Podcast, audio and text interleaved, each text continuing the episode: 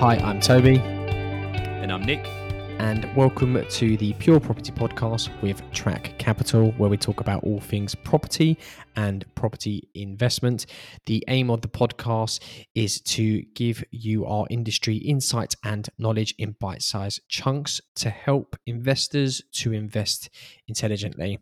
Now, I have Nick back with me this week. Last week, I had to do it all by myself because Nick was a bit under the weather, but I have him back this week. And we're bringing you another episode dedicated to property investing. And this week, we're going to be going over the top five common mistakes that we see property investors making. So, this is obviously on a daily basis what we tend to see uh, investors have go wrong. Um, so, we're going to highlight it here. So hopefully in the future, if you're new to investing or even if you are a seasoned investor, you may notice that these are things maybe you've done in the past or are still doing at the moment and obviously to help you improve. And as we say with the aim of the podcast, to help you then to invest intelligently for the future.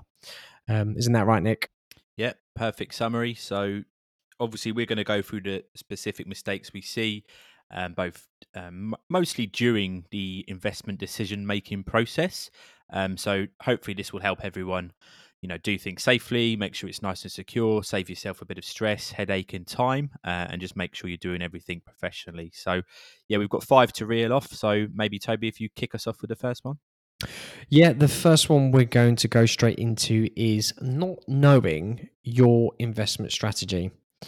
So this is one that I think I come across a lot. So this is where, as an investor, usually at the beginning, but actually sometimes quite surprisingly, seasoned investors that have also have like one or two properties, they don't actually have like a clear direction or know exactly what they're looking for. Now, the reason this can be an issue is because it then makes it harder to invest or to choose an investment.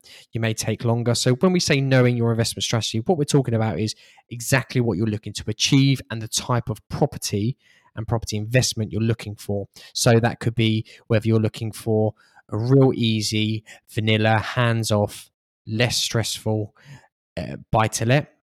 That maybe you're looking for a high yielding HMO it might be that you're looking to get really quick cash injections.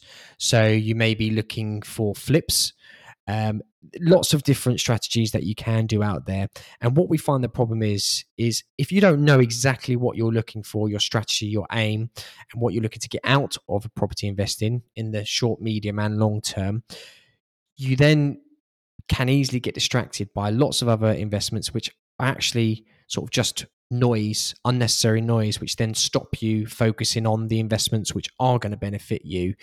Um, I think that's is that what you find, Nick? Absolutely, yeah. So when we say not knowing your investment strategy, obviously we always encourage people to before you do anything or commit to anything sit down work out a game plan speak to experts in the you know the relevant fields whether that's the local market or if it's a specific asset class you're looking at and figure out a game plan and a strategy. So if you just go um, you know on google you'll be absolutely hounded. There's thousands of hours of videos and information you can watch um, and then you can get distracted and not stick to that original game plan. So i think the point is firstly not knowing your investment strategy, but then also making sure you actually stick to that and and follow that forward. So I think that's a mistake we can see people when they go off track by doing that effectively. So yeah, number one, know your investment strategy and then try and stick to it as you move forward and don't get too distracted. And just just on that point before we go on to the next one, Nick, I think obviously the listeners may be thinking, well, how do I pick my investment strategy? And that is obviously investor dependent, but you, you do have to take a long think about what you look what you are personally looking for, um, and that can literally just be sitting down with a piece of paper, um, a pen, and just writing down what you're trying to get out of property investment. I'm looking for uh, to have this as my retirement pot um, when I'm um, in my late 60s, early 70s. Okay, so really you want to be looking for good yielding properties. Um, I want to build up a portfolio in the next five to 10 years. Okay, well, we need to be looking for quick cash injections if you haven't got big pot of money. So you need to be looking to build equity, and you'll do that by either doing work onto a property and adding value, or by capital growth. So again, you'll go, well, I can't do work myself. I don't have the connections for builders. I need capital growth. Let me focus on high capital growth areas or uh, discounted properties like we get on the off plan stuff. Um, or if you are very hands on, you know the trade, you have connections, or you're able to project manage, you might then look at flips. But I think that's the best place to start. Just get get a pen, bit of paper, sit down. What do you want from property? What do you want to get out of it? What's your long term game? And then you'll start to build a picture of what you're looking investment wise. And as Nick rightly said, stick to it. Don't get sidetracked. Um, and yeah, just focus on that. Yeah, I think we could do probably about 10 episodes on, on investment strategy but yeah that that's the uh, the long and short of it yeah. So if you stick to the you know the basic principles of what your uh, long-term objective is then you should be fine as long as you as long as you stick to that. So kind of related to that number 2 is investing with your heart instead of your head. Now this is a common theme we see from investors um, when they're ultimately they're investing emotionally instead of fo- focusing on the financial aspect so do you want to dig into a bit more detail there tobi yeah we say invest with your head not your heart the best way I describe it is property investing is technically a business. So treat it like a business.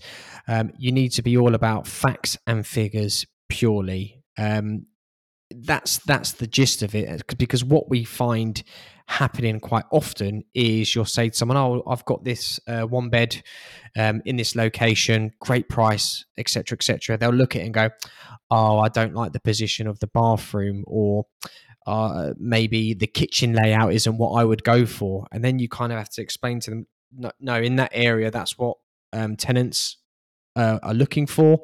It's well suited for tenants. The location is perfect. The the rental income is going to be X. Capital growth potential is is Y because of the location. And then when you explain the fundamentals of it as an investment, you say to them, look, just you don't you don't have to like the property you're not living in it it's a tenant um, that can be one of the aspects so people become emotionally attached to a property rather than they look at it from a business point of view i mean don't get me wrong if if the kitchen um, is outside, for example, of course, it's not going to be a good investment, even if the if numbers make sense. But you do have to think about it logically, uh, and again, looking at the facts, looking at the figures, the data, um, and to make a real calculated decision rather than picturing yourself living in it. Maybe you don't like that area. Oh, I'm not too keen on Manchester city centre. It's a bit busy. I don't really like it.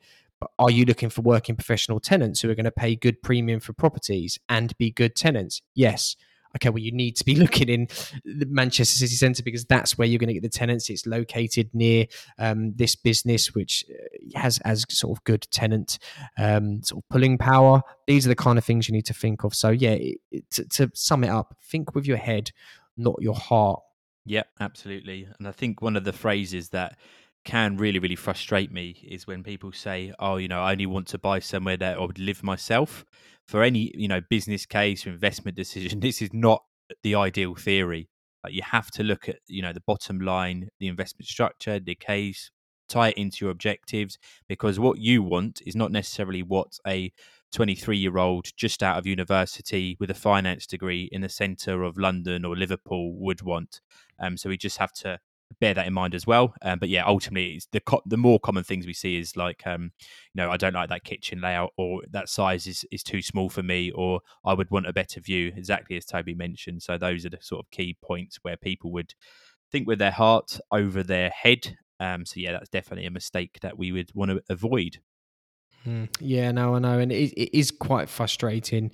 Um, and some people, in all fairness, when you explain it to them and break it down, it is great. I mean, even when they say about um, emotionally attached in the sense of they want an element of control over it, i.e., oh, I, I want to invest where I live because I, oh, I know the area, I like the area, and I can look over it. It's like no, that really limits what you can then invest in. You're you're massively limiting your investing power. You're not fluid. You can't move with markets. You can't adapt, and it's really going to slow down or even stop your investment progress. And again, let the management company do it. Hands off. It's a business.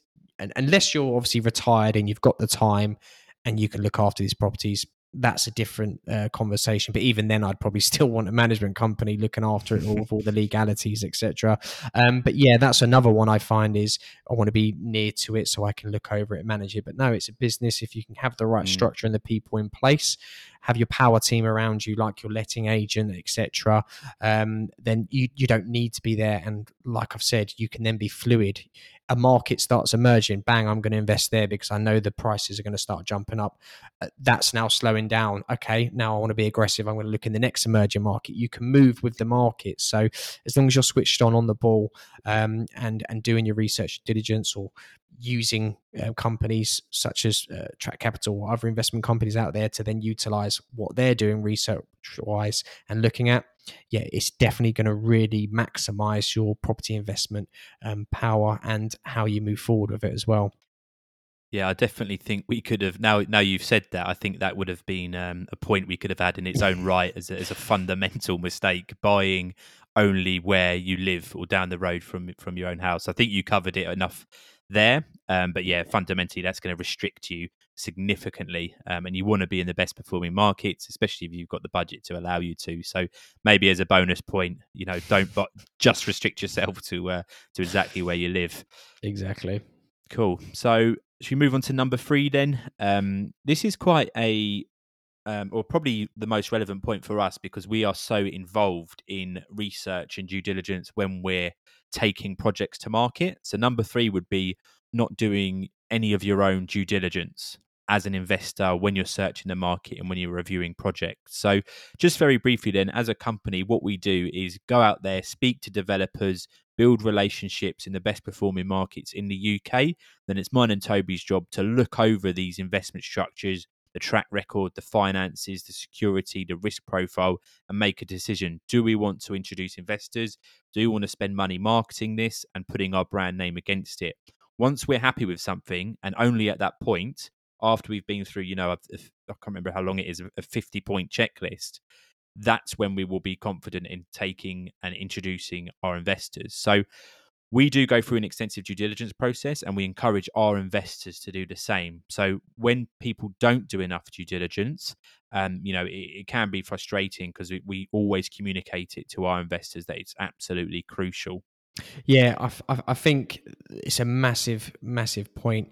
Um, and we we are very big on providing as much information in the first instance as possible because of that. As a company we'll always send a link to a, a massive due diligence folder uh, which is pretty much all the information that we have on the project we give in that first instance. And we, we do get um, sort of commented on that about how, how good and help that helpful that is. But the amount of people sometimes that that come back and haven't even clicked the link or even looked through half of it, um, it can be frustrating because uh, again, like you like you said, we do encourage it. When I speak to an investor, I'll be saying, look, here's the due diligence material uh, that we've got, that we've sourced, that we looked over. However, you need to do your due diligence on the due diligence because I think it's it's it's important to understand that if every if something does go wrong in the end ultimately it's down to the investor um, nobody else. It's just down to the investor ultimately. So I think it's important to know that, take that on board, um, because if something does go wrong, and it's something that was in plain sight that could have gone wrong, and you you could have actually prepared for, the only person to blame is yourself. Now, don't get me wrong, if you've been misinformed in some way, that's a different scenario, but that's that's quite rare. Um, but yeah, that's why I think it's important because ultimately you're spending the money, you're buying the property. So, yes, take the guidance, take the assistance of such companies as ourselves um, or estate agents or whoever it is you're dealing with, and even solicitors as well. Mm-hmm. Um, but still, look over it yourself make sure you're happy um, even even if it's just briefly just just to make sure that you've given it once over so you know you're fully happy i mean i couldn't imagine committing to an investment putting a lump sum of sum of money without even looking through a lot of the information and i think it's scary how many sort of horror stories I've heard um, in the past um, from investors that said, "Oh, I, I, did X, Y, and Z, and it went wrong. Did you look into the company?" Well, no, I was told they were good. I said, "Oh, okay, well, you, you may have Mm. seen the red flags if you had a looked into them, X, Y, and Z. Now, yeah, it's just one of those things. And again, that comes down to you as an investor, your risk tolerance as well. Um, so, yeah, I think definitely doing your own due- diligence is important. And if you don't know how to do it, ask. Just speak to. I'm, I'm, I'm unsure how to find about this and what, what can I look for? What what's what's the what's the developer done uh, in this stance or asking questions as well. Always ask them, especially with your solicitor, because your solicitor's there to legal. I mean, that's what you're paying them a, a- a good amount of money for. They're there to legally advise you. So do not feel bad about asking, however little or silly a question is, because yeah, at least you'll have peace of mind knowing you've gone into the investment, you've done all you can. So if it does go wrong in the rarity, the small chance, at least you know, okay. It's, it's a shame it might have gone wrong. However, I did all the due diligence I could. There was no more Yeah, I mean, there's a couple of bits I'd add just to layer over that. I mean, firstly, for a lot of listeners, this might seem like basic stuff. or We can absolutely assure you it's it's not. Many, many, many investors don't sit down, go through all the material with a fine tooth comb, and make an informed decision. I can tell you now that does not always happen. Um, so yeah, it might seem basic, but it's really, really important, and obviously incredibly, um, you know, critical to your to your long term investment plans. Um, the second one, which Tobi kind of touched on there, is um, if you if you don't know what you're doing, get help. So linked to that is the quality of the due diligence you're doing. Yes, you can see if there's a building next door, a commercial building next door. Yes, you can have a look at what the rents are and what the the price of what you're ultimately paying for the property in comparison to a development down the road is. But really, if you're going into especially the off-plan and new build market, you need to be going sort of layers below that. So you know, what's the build warranty in place? What's the long stop date? Who's doing the finance for the scheme? How much can the developer access of your deposit? All these more intricate details are really, really important as well. So, yes, get assistance, get help from a party you trust, but make sure you're doing a bit more than just checking, you know, what's down the road from the development. But yeah, hopefully we've uh, we've stressed that point enough there. I think. Yeah, I think you have. And one one bit of advice: don't just look at the brochure and think it looks pretty. And yeah, I'll take that. The nice pictures. Yeah. yeah, it looks nice. No, but no, great points there, Nick. Actually, well done. Um, so on to the next point, which again is something which is more common than people may think. Is um, number four mistake: not looking into finance slash mortgages until the last minute. Um, this is something I've had investors approach approach me before. Oh, um, I've had a deal fall through. I was I was trying to complete and I couldn't get a mortgage. When did you exchange? Over a year ago. Did you speak to a mortgage broker? No. Why not? The uh, the agency told me I should be okay for a mortgage, and that just Heard that blows blows my it blows my mind. Um, again, looking into a mortgage. Don't get me wrong. If you're buying off plan, you're you're not going going to be able to. If it's next year, for example, or further off, you're not going to be able to get a mortgage right now. However, you should 100% just be having a conversation with a mortgage broker about your situation, your income, your deposit level, the project, and the mortgage broker doesn't even really need to get you an AIP if you don't want to run the credit checks. Um, they can just say, What- what's an AIP for those that don't know? Good point. Agreement in principle. So that's literally what it is. It's just a mortgage company looking at your brief details and saying based on the brief information we've got i.e your income circumstances we would potentially lend to you. Once you have the aip you then go to the the, the full mortgage application where it gets more in depth. But yeah an aip is helpful. And again if you want that peace of mind get a mortgage broker to run one for you. It's not 100% necessary, but again, it can help give peace of mind. But definitely speak to a broker because they'll say, right, based on your circumstances, deposit, etc., etc. In this current market, we could get X, Y, and Z. You've then got an idea on what you'd be looking for. You've then got the peace of mind that as long as nothing drastic happens and everything carries on it is, then you are potentially looking at this type of mortgage and you can get a mortgage. And then keep in touch with a broker when it comes time to complete then you can start the full mortgage process and you'll know that you should be eligible and have a very very high high if not certain chance of getting the mortgage but yeah very frustrating when i hear those words um, that they've been advised ah you should be okay yeah don't worry about it yeah, you you can't take any any chances with this stuff. You know, ultimately you're committing a, a, large financial sum, so you want to make sure you can follow through on the transaction when it comes to it. And I think slightly related to that, um, in terms of not leaving your, your finance arrangements to the last minute. Um, yes, you can have a chat with the broker now. Yes, you can get an agreement in principle, but ultimately, as we know, it's going to be formalised closer to completion if you are purchasing off plan. Um, so it then translate to that translates to that stage as well. When you are finalising the the mortgage product and the mortgage deal, don't leave it until a couple of weeks from practical completion. You know, get that three to six month period before, get organised, get everything prepared, initiate those conversations with the broker, and get everything signed off. You know, at the earliest possible opportunity. So, yeah, the point or the mistake would be leaving it to the last minute or not preparing it in advance. So just make sure you cover off during your investment decision making process and when it's reaching practical completion if it's a uh, if it's an off plan development actually also on that point as well is have a think and ask the question even if you know beforehand you're good for the mortgage um, the year prior what if worst case scenario you can't get a mortgage have you got a plan b or c Plan B, have you got access to funds where you could still fund the completion and then try and sell afterwards? Plan C, can you resell the property before completion?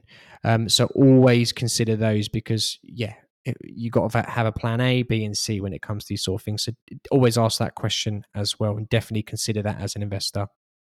Yeah, and I think that circles back to the the last point as well in terms of not doing due diligence. You can't always assume if you're purchasing an off plan property that you can sell the property at any time.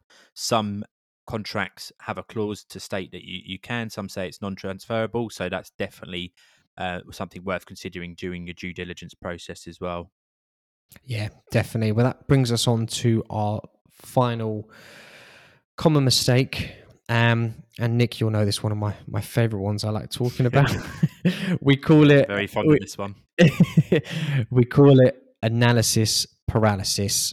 So this is really the scenario where an investor actually does nothing. They stand still or they don't actually commit. They don't invest because can be a number of reasons but it's usually there's so much going on. They're looking at so many different projects so many different things. They're running so many different numbers looking at so many different scenarios that they can't actually commit to an investment and ultimately they don't invest and they miss out on amazing opportunities. And this, this kind of comes back to our first point of not knowing your investment strategy because that's tied to it. If you know your investment strategy, it helps against analysis paralysis because if you know exactly what you're looking for, you know what numbers you're looking for, you know what type of property, it's very then easy to go, yeah, that works for me. I'll take that one. Um, also, analysis paralysis can also be linked to waiting for the next good deal oh, you know, I'm not going to go for this because I'm, I'm hoping to get a better deal uh, on another project, or I want to see what comes out next just in case. Newsflash: usually, what happens is the prices continue to go up as they are. So that deal you're waiting for um, doesn't come. If it does come, you're actually paying more, and it's a worse deal than if you had invested six months prior. And that's something that I do see a lot. So yeah, analysis paralysis, which leads to actually not investing at all, is the worst mistake. Uh, in my eyes, that I see a lot of investors and a costly one at that, in my opinion. Yeah, and I think um, look, we, we understand, right, and we, we empathize. Um, especially Tobi makes you know a lot of investment decisions himself personally. So we when we're looking at or when we're speaking to investors, sorry, um, we know there's a lot to go through. There's a lot of material to make sure we've spoken about due diligence and making sure you've ticked off all the right boxes. But there does come a time when you do need to take action. Um, we're not saying, you know, give it a couple of days and then invest. We're saying if you sat down, you looked at all the material, you feel right, you, you've covered off the key points, you've spoken to experts, then you do need to take that leap and get into the market, whether it's getting your foot on the property ladder or if it's expanding your portfolio. Um, providing you've taken the relevant checks, you do need to step in and I think um, when we've spoken about this before, Tobi, you've given examples in the past of when you've had, you know, investors um, making decision processes during Brexit, uh, or more recently, we've had um, investors that are holding off due to COVID. Um, and you know, just to put that in perspective, we we talk about, or Tobi touched on, you know, the financial implications there. Liverpool in the latest market data, has shown an 8.9% average value growth rise across the city based on average values in the past 12 months. Um, that was data provided by Hometrack. So even if you look at that, for example, as an 8% figure, if you bought a 200 grand property a year ago, um, you know, that's £16,000 in capital growth that you've had, excluding any rental income just from taking that action at that time. Um, so yeah, it really can soon add up, especially when you're looking, you know, 100, 200, 300,000 pounds properties. Um, it just has huge ramifications on the financial side of things as well. So again, yes, we understand, we empathize. You do need to take your time, research, make sure you're happy. But when you are, take the step and then move forward from there. Yeah, I think. I mean, I've like you said, Nick. I've actually been there myself, um, and all I did was I got very strict again with my strategy and what I wanted. In the end, my mindset became as long as it's in the area that I'm ideally looking, a couple of areas that I was looking at, and as long as the numbers work and the property type works for me, I'm just going to go for it because I was I was looking at lots, not really doing much, um, and then I just sat there and said, no, look, next one, as long as the numbers fit, when that when that happens, I'm just going to take action. And best decision I actually ever made because that property's probably been the best property. Um, and then going on from there as well, uh, those properties uh, subsequently have done well as well. But taking that action was was was excellent. Um, so yeah, mm. d- again, circling back to the first point, knowing your strategy is key to help in that scenario. You'll never find an investment that is one hundred percent perfect. It's it's a unicorn definitely is a unicorn. you you will have to compromise slightly, and don't compromise a lot on your strategy, but you may have to slightly. Um, otherwise, you will miss opportunities because the perfect, perfect, perfect investment.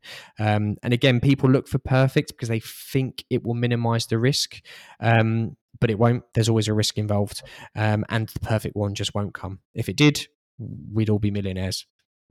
Yeah, great point there. Great point there.